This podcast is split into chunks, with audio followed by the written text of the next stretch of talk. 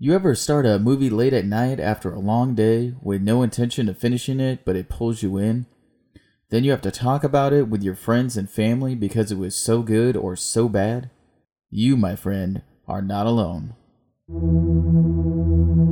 Welcome to the Midnight Watch Podcast.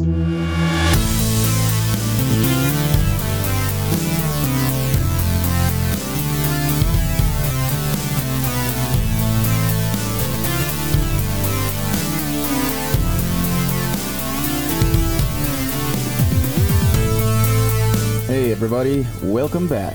This is the Midnight Watch Podcast, the place where we discuss the movies that we all love, secretly love, and love to hate.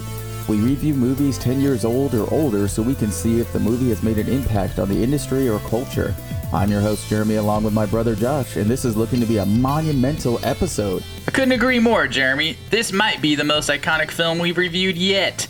As you all might know, here at The Watch, we get into all the spoilers and hopefully you'll learn a few fun facts about this film. We give our reviews a rating in four categories. Number one, did it hit its mark when it was released? Number two, is it still relevant today? Number three, for personal enjoyment.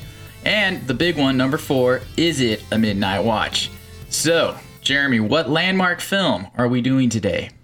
Well, Josh, we're looking at one of the films that kicked off an entire blood soaked genre, scaring generations of fans and spawning sequels, reboots, and TV prequels. Boys and girls, put on your granny wigs and sharpen your chef knives. It's time to go back to the year 1960 for Alfred Hitchcock's legendary film, Psycho. Wow, man, you really hit that note. That was great. ah, we had a little help from our producer. I brought in I brought in a ringer. That was Lily. That was Lily. That was great. I was like, dang.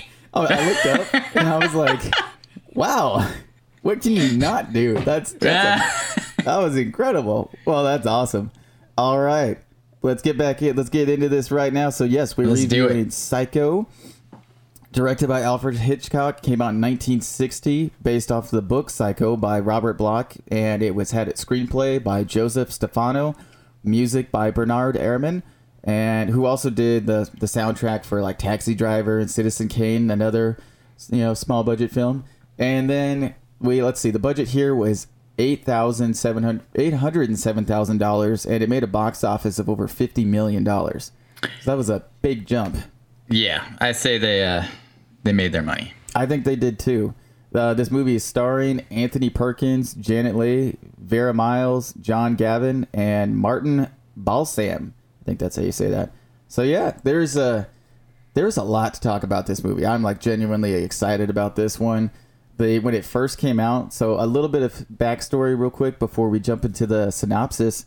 The this movie, Alfred Hitchcock had just made Vertigo and North by Northwest, which North by Northwest I think was up to that time like the biggest big budget movie that he had done.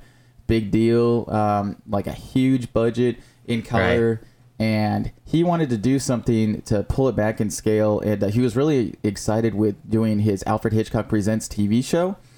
So he actually hired his TV uh, show crew to film Psycho, which is pretty yeah, interesting. I thought that was, that was very cool. And I, when I was watching the movie, I was like, man, this feels like the Twilight Zone. yeah, Just in in the kind of TV vibe that it was putting off, but not not in a bad way. It just felt different than uh, I don't know, a big major motion picture style, you know, from the time. Right. Well, especially since like I had watched The Birds and Rear Window, and the just the style of that, like the high quality, and then you watch Psycho, and it feels like kind of a down and dirty independent film, which is cool because this was Alfred Hitchcock like at his his top, his highest. Uh, Oh, like his sure. best point. And so when he was like, you know what, I want to make a movie a lot more cheap, and he did it in black and white, which I thought this movie came out before a lot of his old movies because it was in black and white, which that was wrong. But Right. yeah, he did this in black and white for two reasons: so that he could show blood on screen and it wouldn't be super gory because of the censors, and then also black and white because it was way cheaper.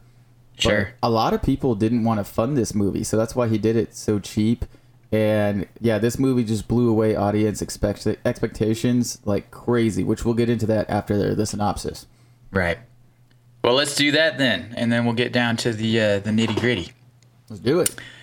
So, During a lunchtime tryst in a Phoenix, Arizona hotel, real estate secretary Marion Crane and her boyfriend Sam Loomis discuss how they cannot afford to get married because of Sam's debts. After lunch, Marion returns to work, where a client leaves a $40,000 cash payment on a property. Marion's boss asks her to deposit the money in the bank and allows her to leave work early after she complains of a headache.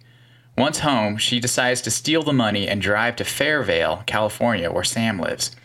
En route to Fairvale, Marion stops her car on the side of the road and falls asleep.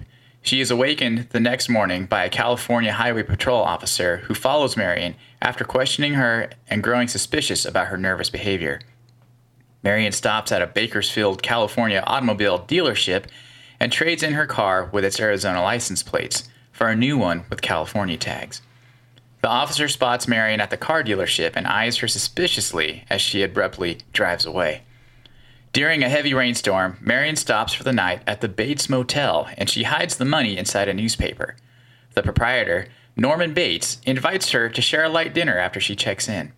She accepts his invitation, but overhears an argument between Norman and his mother about bringing a woman into their Gothic home, which sits perched above the ho- motel. Instead, they eat in the motel parlor, where he tells her about his life with his mother, who is mentally ill and forbids him to have a life apart from her. Moved by Norman's story, Marion decides to drive back to Phoenix in the morning to return the stolen money. Later, as she takes a shower, a shadowy figure stabs her to death. After seeing blood, Norman panics and runs to Marion's room, where he discovers her body. He cleans up the crime scene, putting Marion's corpse and her possessions, including, unbeknownst to him, the stolen money, into the trunk of her car and sinking it into the swamp near the motel. A week later, Marion's sister Lila arrives in Fairvale and confronts Sam about Marion's whereabouts. Private investigator Milton Arbogast approaches them and confirms that Marion is wanted for stealing the $40,000. Arbogast sleuths the local motels and discovers Marion spent a night at the Bates Motel.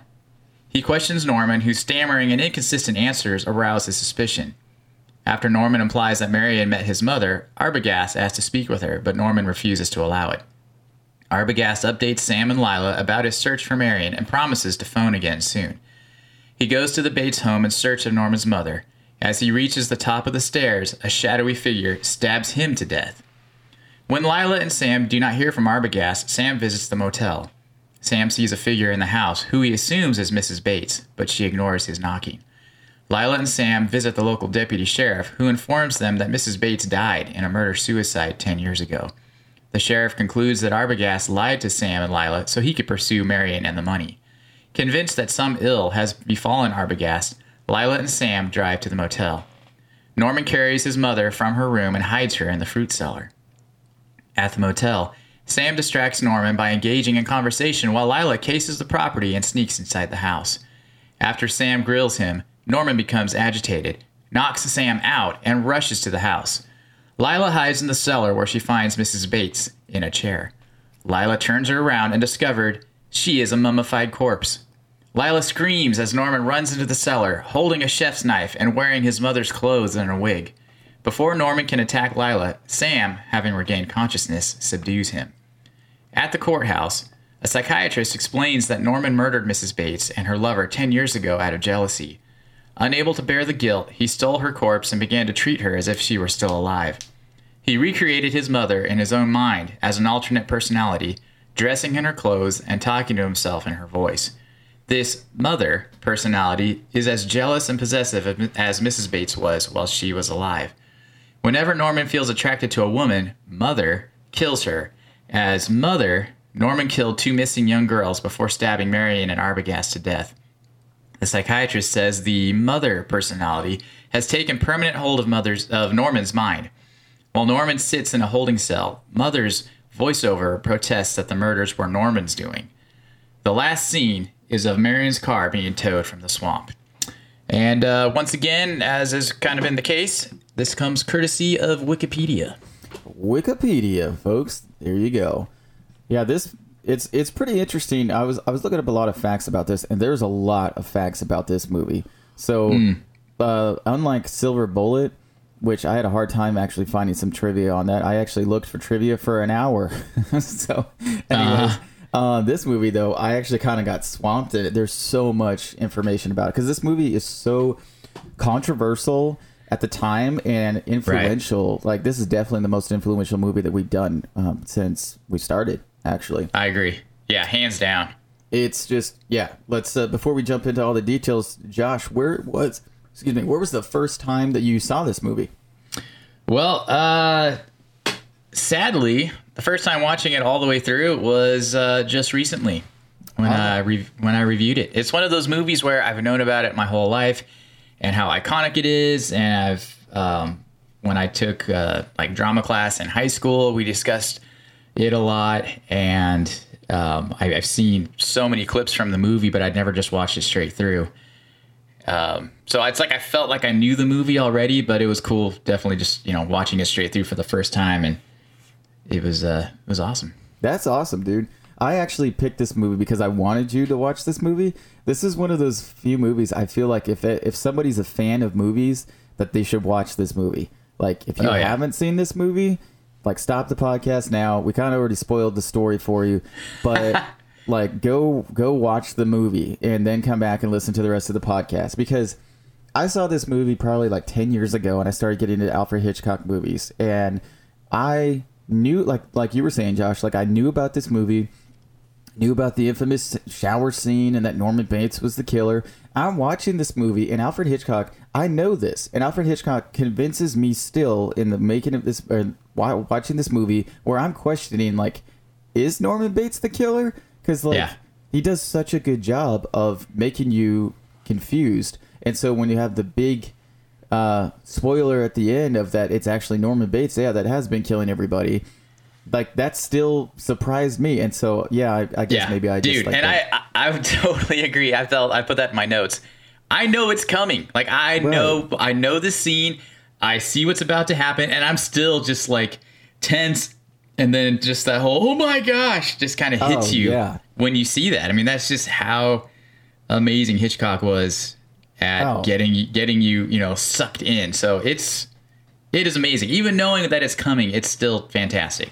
oh yeah absolutely but also too i jumped in this movie i think this movie i don't know if it's true or not but this movie might have like the first jump scare because like when arbogast is going up the stairs to talk to mother and then she comes out of the room and just knifes him down the stairs like Right. the music kicks in the whole like dun dun dun dun like when she's like calmly walking out of the stairs and she just stabs him so nonchalant that it startles you Yeah. and I thought that was it was awesome. So this movie also is the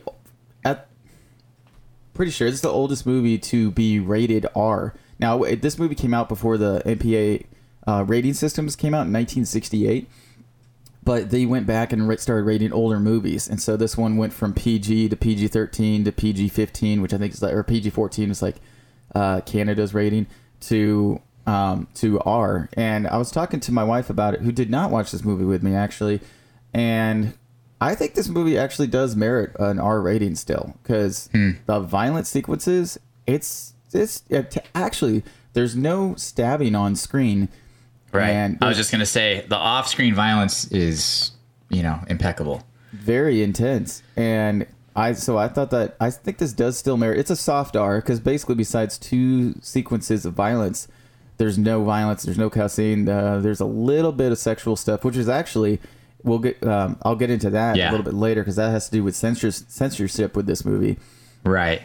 but um yeah so this the thing that there's a lot of stuff about this movie too that um like for example janet or uh janet leigh the the main person in this movie is I probably think I think it's actually Lee, Lee, excuse me. That makes a lot more sense. which you know who her daughter is, right? that's what I was about to say. Yeah. oh man, look at us Jamie tracking Lee here. Curtis, right there, the Scream Queen, right there. So, yeah, the it's cool because the thing is, there, Alfred Hitchcock played it so close to the chest with this movie. He bought as many copies of the book as he could before um, he made this movie, so nobody would know what the twist was. Right. And then he, um, he That's a that's a baller move right there. It is. It's uh, it so is. And then also too, this was the first time that people weren't allowed to come into a movie after it started because a lot of people would come into a movie like halfway through and watch the end of the movie and then they'd wait and go to another showing of the movie and watch like the first half. I don't know why, but that's like what people were doing in the 50s. that was a thing, stuff. huh? Yeah, and so he was like, he didn't want somebody to walk in and be waiting to see Janet Lee, and she's nowhere to be found because she dies like 45 minutes into the movie. Which Yeah. this is the first time the main character has been killed off halfway through the movie, and you find out Yeah. this movie's not about her; it's actually about Norman Bates. It was it was so groundbreaking in multiple ways. Uh, whether it's how it was filmed, or I mean, that's a major that was a major Hollywood trope right there. You don't kill the main, you know, person, the main actor Oh yeah, halfway through halfway through the film. What? That's crazy. Yeah, you see that all the time now because of shows like Lost or Heroes and stuff like that, where they, Right. especially The Walking Dead, where they love to kill off characters. I think Game of Thrones was probably Oh yeah, the biggest one because that was just what right. Yeah, I mean when they killed when they killed Ned Stark at the beginning of the first season. You're like, uh, what what what do we do now? I mean, that was that was a huge shocker. Yeah, you thought he was going to be the main character in the show. Right. Absolutely. But you should have known better. Whenever Sean Bean's in something, you should you should know better. He has died on screen more than 25 times. I literally just looked that up. But yeah, he's died on screen more than 25 times. If you want to have a great laugh, look up Sean Bean deaths on YouTube, and somebody edited together all of his death scenes with this like sad song playing in the background, and it's so funny. It's just like it keeps going and going, and they, I, anyways, that was just hilarious. But Sean Bean Awesome. is he's a great actor. Um, let's see here. Yeah, so the basically this movie got a bad rating though when it came out from critics. And the thing that was interesting about this is I believe that it's because Alfred Hitchcock didn't have any critic showings for this movie because he didn't want anybody to see it Right. before it came out so it could be spoiled. So he had big signs in the theater saying like don't talk about the ending of this movie. Um, that you cannot come into this movie once it started. So there was lines around the block of people waiting for the showing. Um, when people were coming out, they were like screaming with delight and having fun. People were like, "What happened? What happened?" And apparently, unlike today, there was a lot of people like people weren't spoiling this movie, so you had to go see it. And that was just uh, totally different than before. Right. So yeah, so Well, he was he was already kind of a quirky. I don't know. It wasn't didn't really toe the line in general, I guess, as an actor, but or sorry, as a director. Mm-hmm. And this one, he went so rogue on everything about this movie. And you know, the the studio's like, well, we're not going to fund you, and he's like, well, cool, I'll do it this way, and I'll do it that way, and just you know, finding the workarounds on all of it. I mean, it was right. he's a master, no doubt. Oh yeah, like because the the difference with this was he was at the end of his contract. Back in the day, directors and movie stars they would get locked into a contract with like certain movie studios like Universal or Paramount, Paramount or like United Artists and stuff. And they would you wouldn't be allowed to do movies for anybody else. You'd only do movies for Universal for like ten years. And once your contract was up, then you might be able to do movies for somewhere else. So his contract was up with Paramount, and this was like right in the middle of him moving to Universal. I and so I think Paramount still has a credit on this, but yeah, he was in that weird limbo state, and Yeah. they wanted him to do another big budget film because compared to North by Northwest, which came out the year before, which was budget of four point six million, this movie was like eight hundred thousand dollars. So that's a big difference Right. and yeah, it was just pretty crazy. But he he he did a lot of different stuff. He actually he finished filming this movie, and he was disappointed by it. Actually, he didn't think that it was that gonna be that it was actually that good, and he was thinking about editing it down to an episode for his TV show. And then Bernard Herrmann came in and played the score with the movie, and it changed the movie 100%. So I, Yeah. I'd be interested to watch this movie with like the sound off and see how that goes. Because originally he was going to have the shower scene be, uh, be Oh, yeah. silent. Right. Without, but but then Bernard Herrmann uh, put that in there and he loved it immediately. He was like, "Oh, this is great." And Yeah. yeah, so he said he actually gave Bernard Herrmann. Let me read this real quick. He doubled the composer's salary to thirty-four thousand dollars, and Hitchcock later said thirty-three percent of the effect of Psycho was due to the music, which Oh yeah. I hundred percent agree on. this. Yeah. Well, even even at the as the intro to the movie, the opening credits and whatnot, the the, Oh, yeah. the strings right there are super engaging. I mean, it's immediately. I mean, you're just like, wow, this is intense. Right. And when I think of a, a, a Hitchcock movie this is the soundtrack that comes to mind. It's just like it's just pounding. It sounds it sounds off. It's scary. It's constantly on the edge of your seat. Like the entire time that there's music, it's it's you're nervous. Like when Marion's Right. driving and she's just worried about in her head about stealing the forty thousand dollars. Right, constantly checking the rearview mirror, and Right.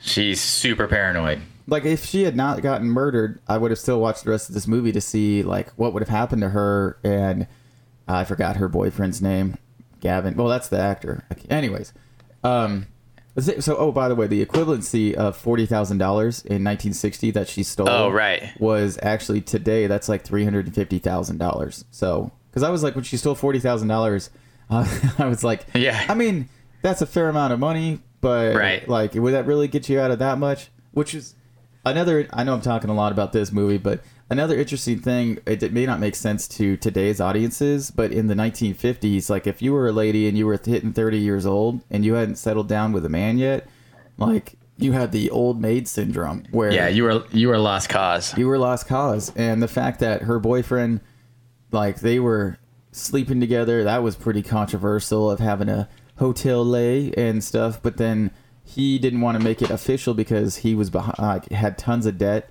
which now Right. like when i was watching i was like dude just like obviously she doesn't care like just Right. stay with her like i because i thought like there was going to be maybe like they were cheating on somebody but yeah there's there's no cheating it's just uh Right. He's already divorced. So he's paying alimony and, and all all of that. But I think the thing we forget, um, society society wise, it was you know appearances were so much more of a thing back then than Oh, they are yeah. now.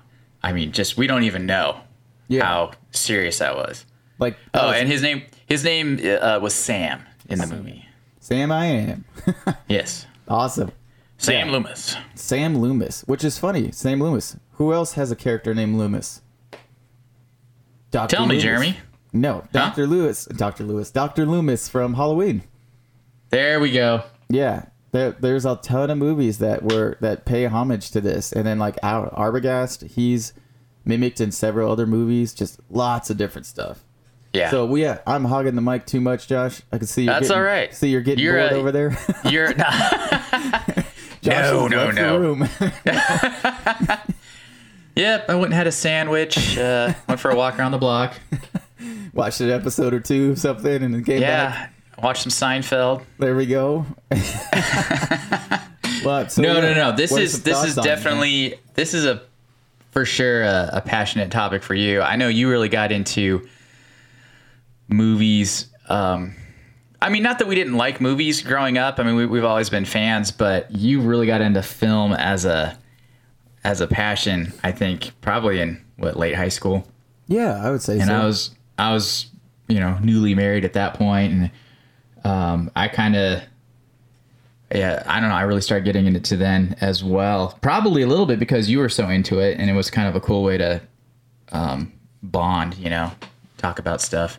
Plus Yeah. our uh, our brother in law uh, Dave, he was a huge um, you know movie nerd as well, particularly with uh, horror movies, which uh, hopefully uh, everyone will get to meet him as we bring him on the show as a guest uh, guest host coming up in uh, good old Halloween season. yeah, we'll bring him in as the zombie expert since he That's right. introduced us to some of the best zombie films and worst Right. zombie vil- films. No, Oh yeah. no, it's true. It's true. But I, but we say that with uh, with a lot of love for those terrible movies. So, anyways, um, but yeah, this movie for sure as a film buff is like you were saying earlier. You you have to watch this movie. It has to be a part of something you've experienced to further enrich your love for for film. It's it's amazing, Oh, and it's cool because not even as a fan of of you know classic horror movies like we are, it it just it covers so many other things. Like a lot of the a lot of the shots in this movie are, you know, you would see them in modern. I say modern, but in the last 20, 30 years, you would see some of the shots that he would make. But I feel like in the 40s and 50s, it was pretty standard fare. You had lots of like wide angle room shots, or um, I, I don't know. He did stuff with with a with a camera on a boom and cycling up and around and coming down and from such you know at the time weird angles, and it just it makes the movie so much more um, expansive. I guess you get such a broader feel for the environment. Yes. And like that opening, the opening shot that he does, which um, I guess they shot it from a helicopter, and it zooms all the way in from from way way out, and you see this this hotel in the distance, and it zooms all the way up to the window, and then it goes, you know, through the curtains or the under the yeah, under the windowsill. the windowsill, somewhere like that. It, it come, you know, you come all the way into the room, which I, apparently I think they had to cut that because it was too, too choppy from the. Um, it wasn't stable enough like they can do it now. But anyways, that that was such a landmark um, shot, which you know we take that for granted now. But seeing that from a from an older movie, which that being said, you and I watched a lot of black and white movies growing Yes. up because they were.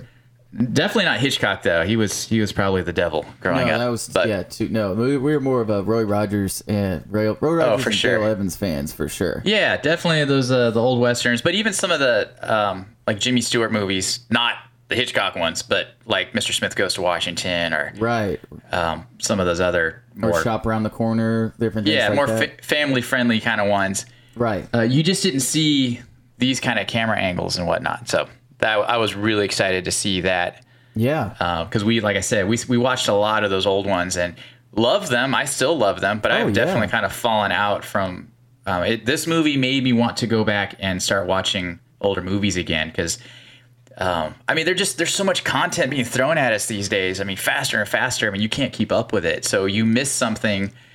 Um, you don't always go back to, to watch it, let alone try to catch up on stuff that came out years ago. That I mean, you could you could just watch old movies for a year and not see everything. Oh, I say old movies, but from the 50s and 60s. Yeah. No, I for for a long time actually when I was just got out of high school, my one of my goals was to see if I could watch every movie ever made.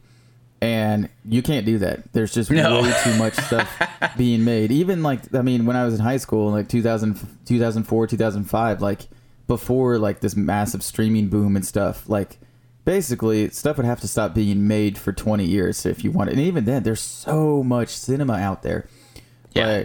But um, that, we were talking about the helicopter shot coming in. That was his plan originally, but they actually couldn't do that because they didn't have the stabilizers on the camera, so it was like super janky. So they had to do if you if um you when it turns, they actually composed of four different shots um, of a standstill camera that's slowly zooming in as it's turning.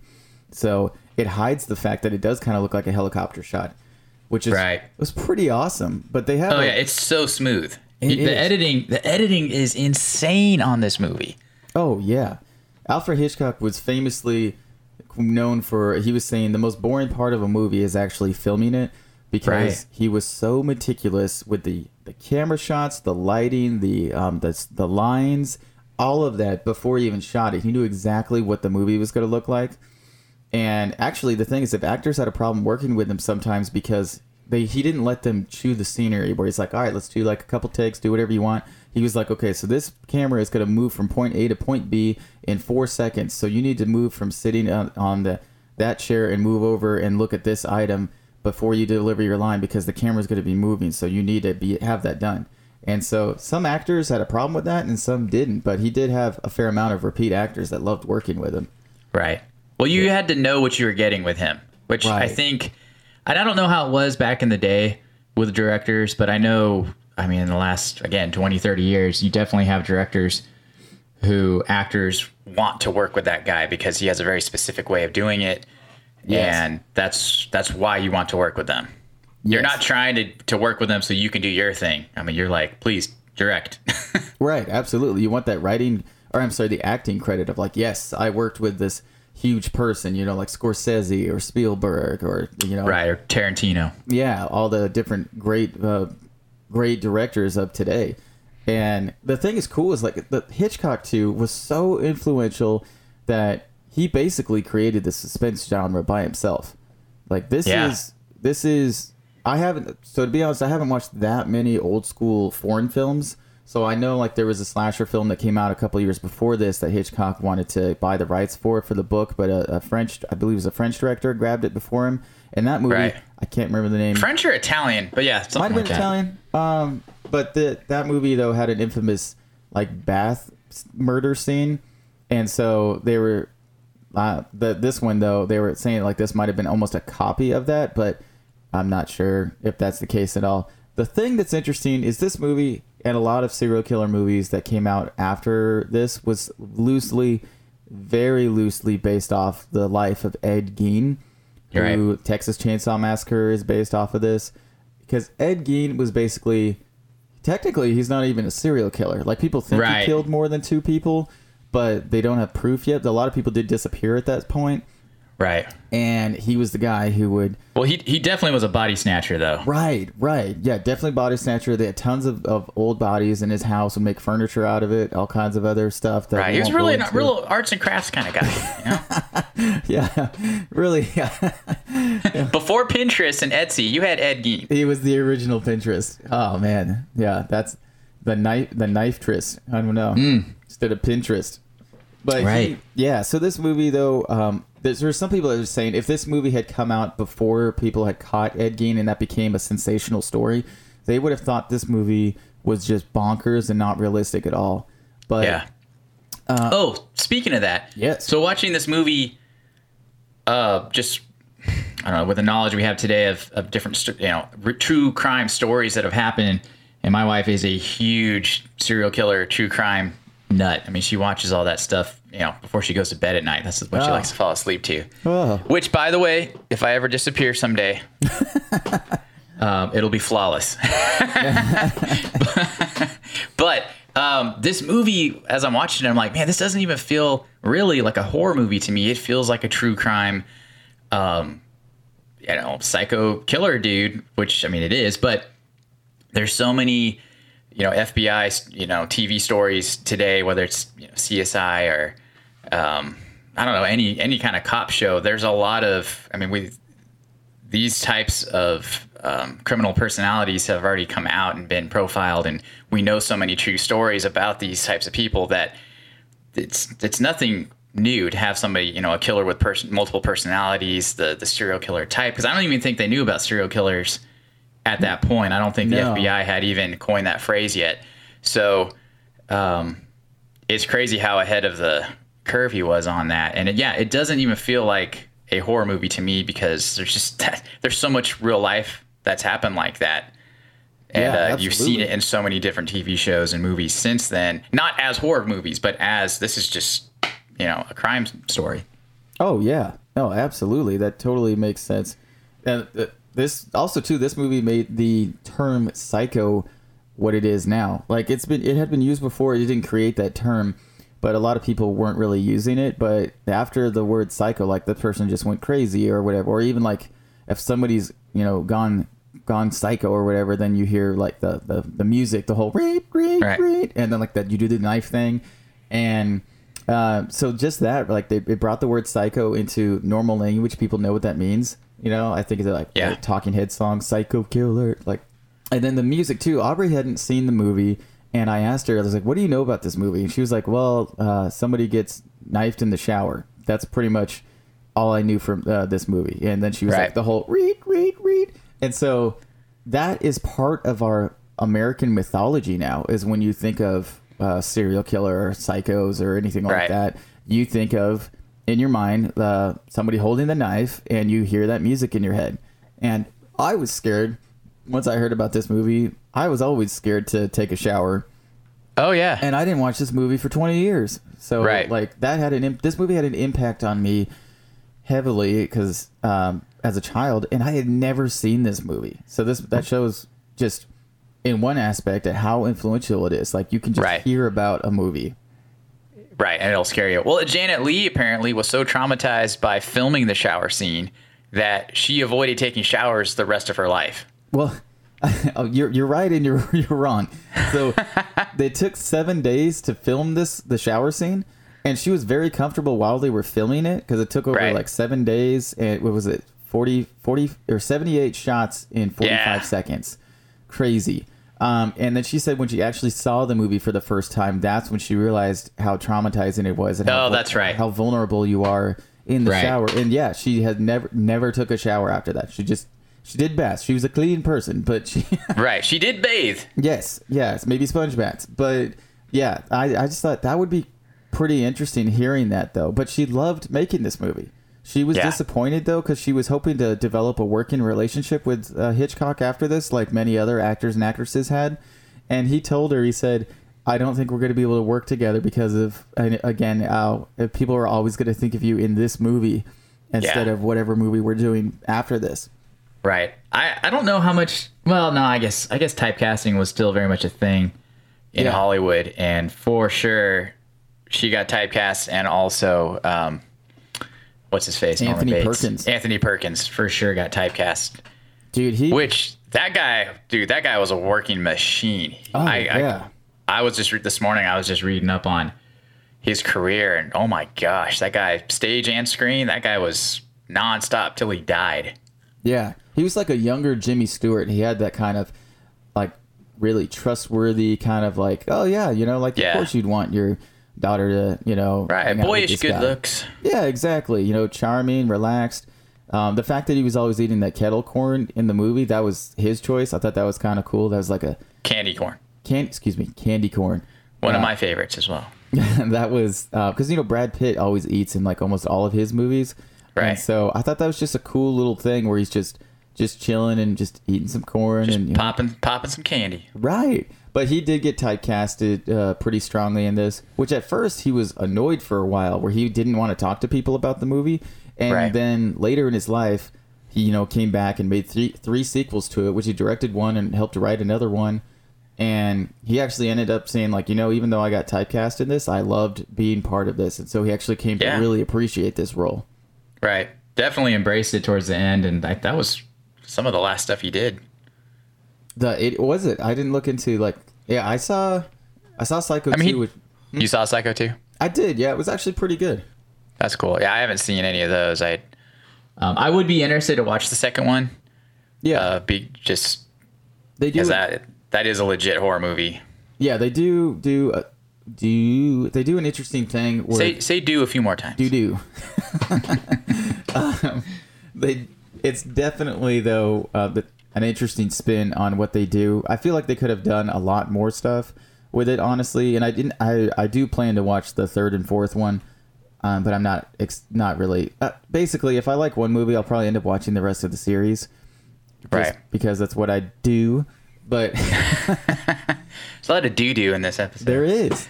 So going back to it, people were trying to figure out who was the killer in this movie. Right.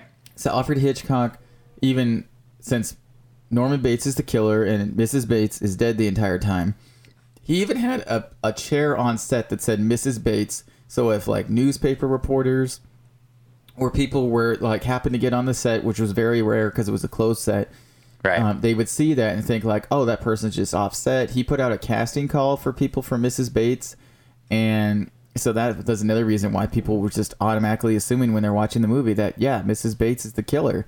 So Right. it just was mind blowing when that happened. That was Yeah. pretty incredible.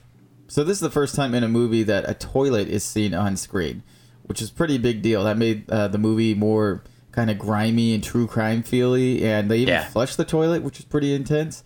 And then also, oh yeah, there's there's actually so people say there's no nudity in this scene. Apparently, there's one clip of a body double that they had that's bent over at the end of the shower scene where you can like barely see something. But Janet uh, Leigh was not naked during this movie. She had like a gray moleskin bodysuit thing that she was wearing, and Right. they they since they filmed it over seven days, they basically had time to to set up all kinds of different camera angles. And then there's actually a rumor about this movie about right when the killer pulls back the the curtain and the, that Alfred Hitchcock had them turn on cold water so she would scream really loud. right. That's actually not true.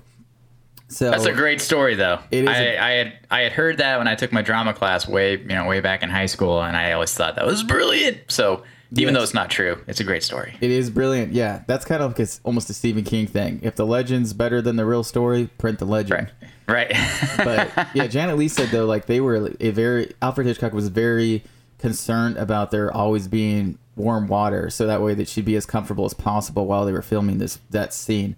Yeah. And which is funny though because he's like really concerned about her. He did not like Vera Miles, who played his uh, her sister uh, Vivian. Like they had a falling out between when they made the movie before. So Right. Vera Miles did not have a good time making this Wait, movie. Vi- Vivian or Lila? What was her? I keep wait. I think I said Marion. So Marion. And I'm The sister's Lila. Lila. Who's Vivian? I don't know. Anyways, Lila. That's what I was Or talking or about. Vivian, whoever. Vivian. The sister. Her sister, yeah. Um, yeah, but she did not have a good time making this movie, which is funny. So I guess basically, if Hitchcock liked you, then you were, then you had a great time, and if he didn't like you, you did not have that good of a time.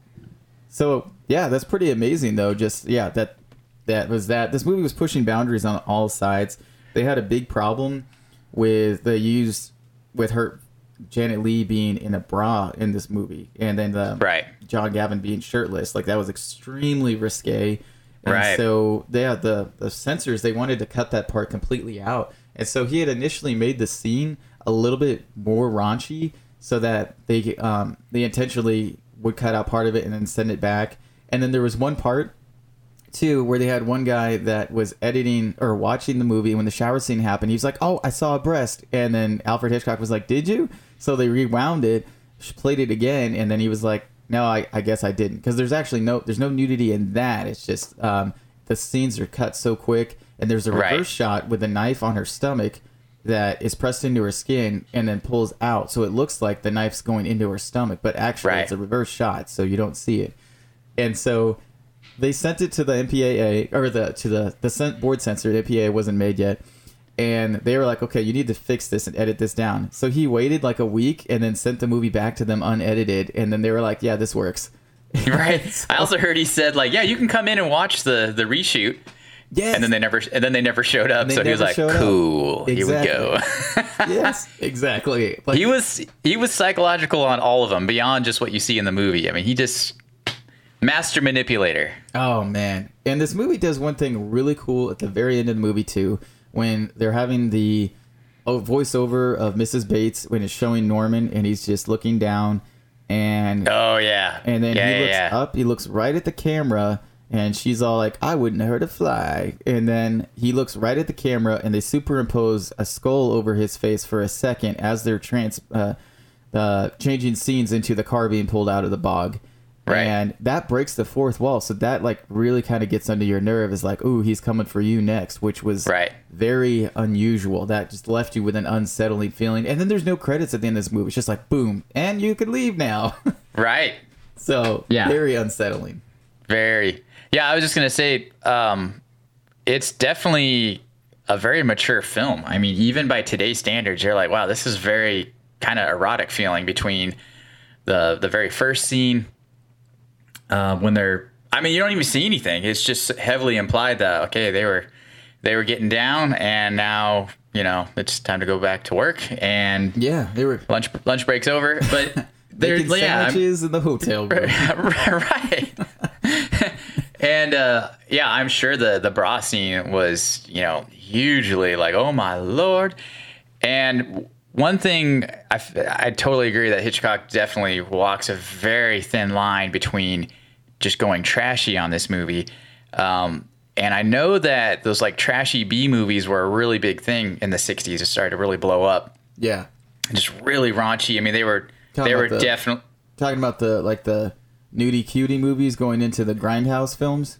basically yeah those you know those ones leading into that and he walks that thin line of doing that but he doesn't he keeps it kind of tasteful Yeah, and uh, especially by today's standards and you know it's just enough to kind of mess with you but you don't ever see anything especially during that whole shower sequence. I mean those shots are so fast you think you might have seen something but it was so well done. I mean a lot of it I, that's why I, I love off-screen violence and it's almost off-screen nudity. I don't even know that's not even a thing but you just you there's so feel like oh my gosh i shouldn't be watching this but you didn't see anything Right. Ridley Scott does it that in a great job in Gladiator. There's several times where you think you see gore on screen, but then if you slow down and you watch like shot by shot, like it stops right before like that guy's arm gets cut off and you just you you imagine it in your mind. And I love that too. I feel like that's so cool. It I mean, don't get me wrong, like on screen violence and stuff like that is when it's done right, like can be really impactful and sometimes Sure. that's that's that's what they went for in grindhouse movies was like let's show everything Right. but, uh, which to be honest hitchcock if he if he had stayed alive another 30 years like he would have definitely gone there and because he was constantly pushing the boundaries Yes. But I mean, he started movies. He was making silent films. That was the, for a long time. So, anyways, yeah, it would have uh, been cool to see what he would have done with actual on-screen violence and whatnot, because the fact that he was able to do it so well off-screen, which to this day I still love that. I mean, the early Tarantino stuff is just shocking, and you're like, and I didn't see anything. right. and it's so i mean it's he's definitely channeling some hitchcock there so i'm with you as, as much as i enjoy seeing some quality on-screen violence or whatnot that's that's done well um, it can definitely be done very poorly and Yeah. just be violent for violence sake which most of the time doesn't work Well, in my like opinion We talked about in Silver Bullet how the one guy finds his son that was all shredded, and the special effects were so bad they couldn't shoot that scene, so they just showed his face, and that was Yeah. like the most impactful scene in the movie. oh yeah it was amazing It was great. So we, well, it looks like we're about to need to wrap up on time. So uh, anything else you want to say about this movie before we go into final verdicts? I think that's about it it was uh it was very very fun to watch man Yes, it it was awesome. Like I, I just really enjoyed it. I watched a lot of making featurettes about this, and oh did you watch the the biopic film hitchcock with anthony hopkins I did. about yeah, five or six years ago. I did. Did you watch that? I did, and I actually just from what I remember from that film, I appreciate it even more after watching this and and like you reading about the film and the making of it. Right. So it kind of makes me want to go back and rewatch that a little bit. Yeah, that was a that was a pretty pretty great movie. That I will Right. say. Oh, one thing. yes. I love how, and I don't know how many other directors were doing this at the time. I kind of don't think very many, but I love how he put himself in in the background. Oh yeah, he'd had a cameo in like every movie that he did. Right, and I love that. I love that you today. I mean, I love that when you know Shyamalan does that. Um, I mean, there's there's a bunch, a bunch of them do that. it for a while. yeah, Sam. obvi- He's he's probably the most famous. Stephen Yeah. King, which had to you know sneak himself into his movies. Uh, but that was super fun. So, and I knew that was going to happen, but I didn't know where. And it was cool seeing when she returns, you know, to The her office. to office at the beginning of the movie, and he's standing outside the door Right. On the street. I thought that was super cool. And did you know that the other secretary that she works with was his daughter? Yes, actually, she um, he wouldn't put her in his movies unless he felt like the part was actually right for her, and so this was one movie where she did it, and I, I thought she was actually a really charming character. I thought her Sure. character was pretty fun and happy. And this movie actually, there's this thing that's called the Bechdel test. I think I'm saying that right, and that means uh, it's a it means there are more than two female characters with names. Two of them have conversations about uh, something besides men, and like so basically, if you watch a movie, and if women in the movie are by themselves and they have a conversation that's not about men, then that passes the the Bechdel test. And so there's a lot of movies that don't pass this test. And so this movie does. Like Marion and uh, and her, they talk about work and they just talk about not feeling good. And then there's the other conversation between uh, Vera Miles and the sheriff's wife, and they talk about like, hey, let's make some food and stuff. And so like that's just they're more. It creates characters that are actually more fully fleshed out. And these are real people. These aren't just Right. women that are there for the sake of serving whatever the men do in this. Right. Like Vera Miles' character, very influential in this, and uh, Marion Crane, obviously, very serious character in this. So very cool though. Like that's Yeah. pretty awesome.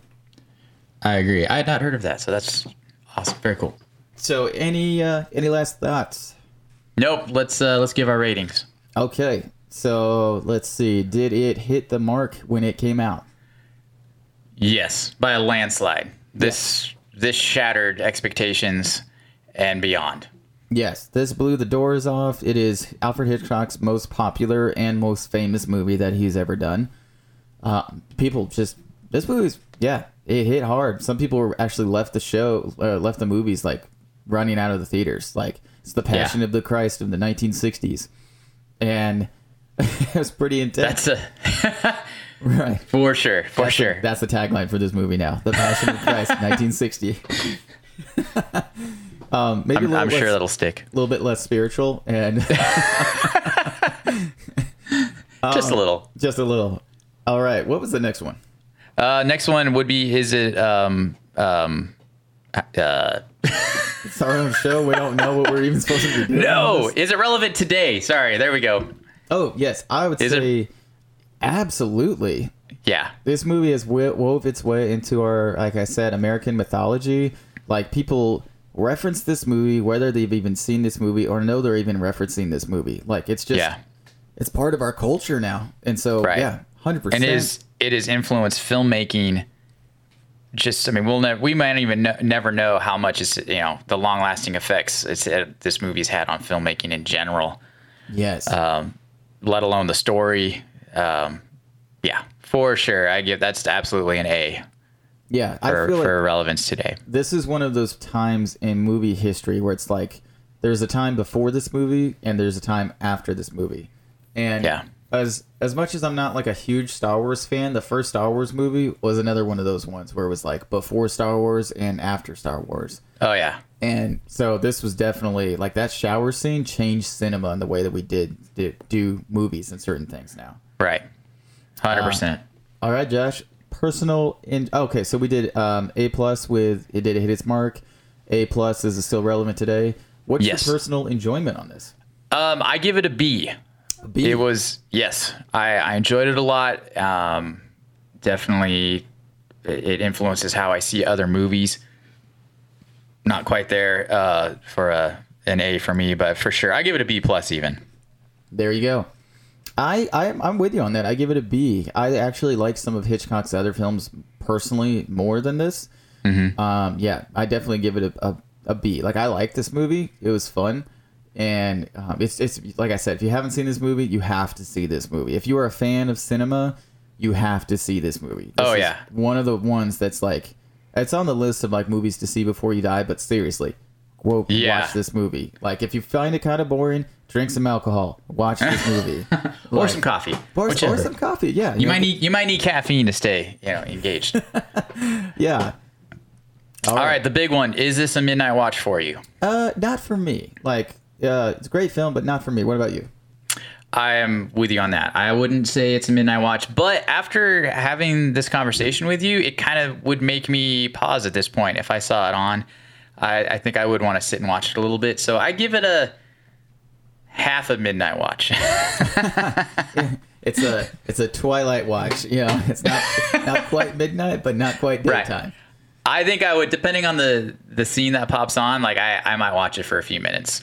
It depends. Yeah, it does depend on what part of the movie it's in because there's like different sequences in this movie that are very monumental, and it's just fun to watch Sure. those scenes.